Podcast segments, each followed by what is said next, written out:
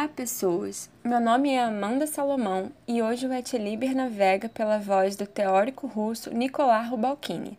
Nascido em Oranienbaum, região de São Petersburgo, na Rússia, em 13 de julho de 1862 e falecido em Lausanne, Suíça, em 1946, Rubalcini dedicou toda a sua vida às pesquisas teóricas e empíricas no âmbito do livro e da leitura, exercendo, dentre diversas atuações, as atividades de bibliotecário, editor, tradutor e livreiro. Já na infância, o teórico desenvolve uma profunda relação com a leitura, a partir da influência de sua mãe, que constrói uma biblioteca popular em 1875 em São Petersburgo, na qual Rubalcini trabalha desde muito jovem. Posteriormente, em 1889, o pensador assume a posição de bibliotecário, substituindo sua mãe. É esse fato que demarca todo o curso de seu pensamento em torno das experiências de leitura.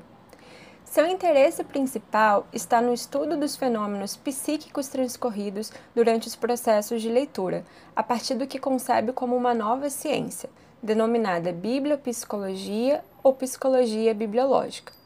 Em 1922, o pensador publica dois volumes em francês de sua obra clássica, Introduction à la psychologie bibliologique, obra incentivada por Paul Atelier e Adolphe Ferrier e fruto de mais de 30 anos de investigação teórica e prática no campo da leitura, na qual estuda as relações mentais entre autorias, leitores e leitoras à luz dos efeitos do livro entendido em seu sentido amplo naquele que lê. Tal ciência aborda cientificamente os processos de leitura, observados objetivamente a partir de experiências, induções, hipóteses e deduções. Na visão de Rubalcini, um livro pode ser concebido como um reflexo da consciência do sujeito leitor em um dado espaço-tempo, sendo sua influência naquele que lê diretamente relacionada às condicionantes sociais, históricas, políticas e culturais de suas vivências. A trajetória do pensamento rubalquiniano, de fundo teórico, mas principalmente prático, e voltado para a instrução do povo russo na luta contra o analfabetismo, se desenvolve no contexto de opressão na Rússia czarista entre o final do século XIX e os primeiros anos no XX. Já na década de 1880, no contexto de sua formação acadêmica no campo das ciências psicológicas e matemáticas, o bibliotecário integrou movimentos estudantis considerados ilegais e foi acusado de divulgar textos também considerados revolucionários durante o regime absolutista russo. Sua proposta de educação para as massas via leitura contra a alienação sugere uma concepção do livro da leitura enquanto instrumentos poderosos de luta pela verdade e pela justiça social.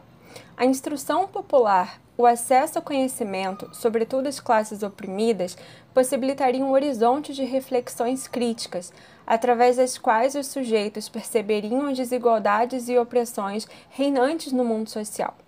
É centralmente através do acesso ao conhecimento e apropriação de saberes via leitura que se alcançaria, na visão rubalquiniana, uma transformação social, pautada nas ideias de uma sociedade justa, livre e democrática.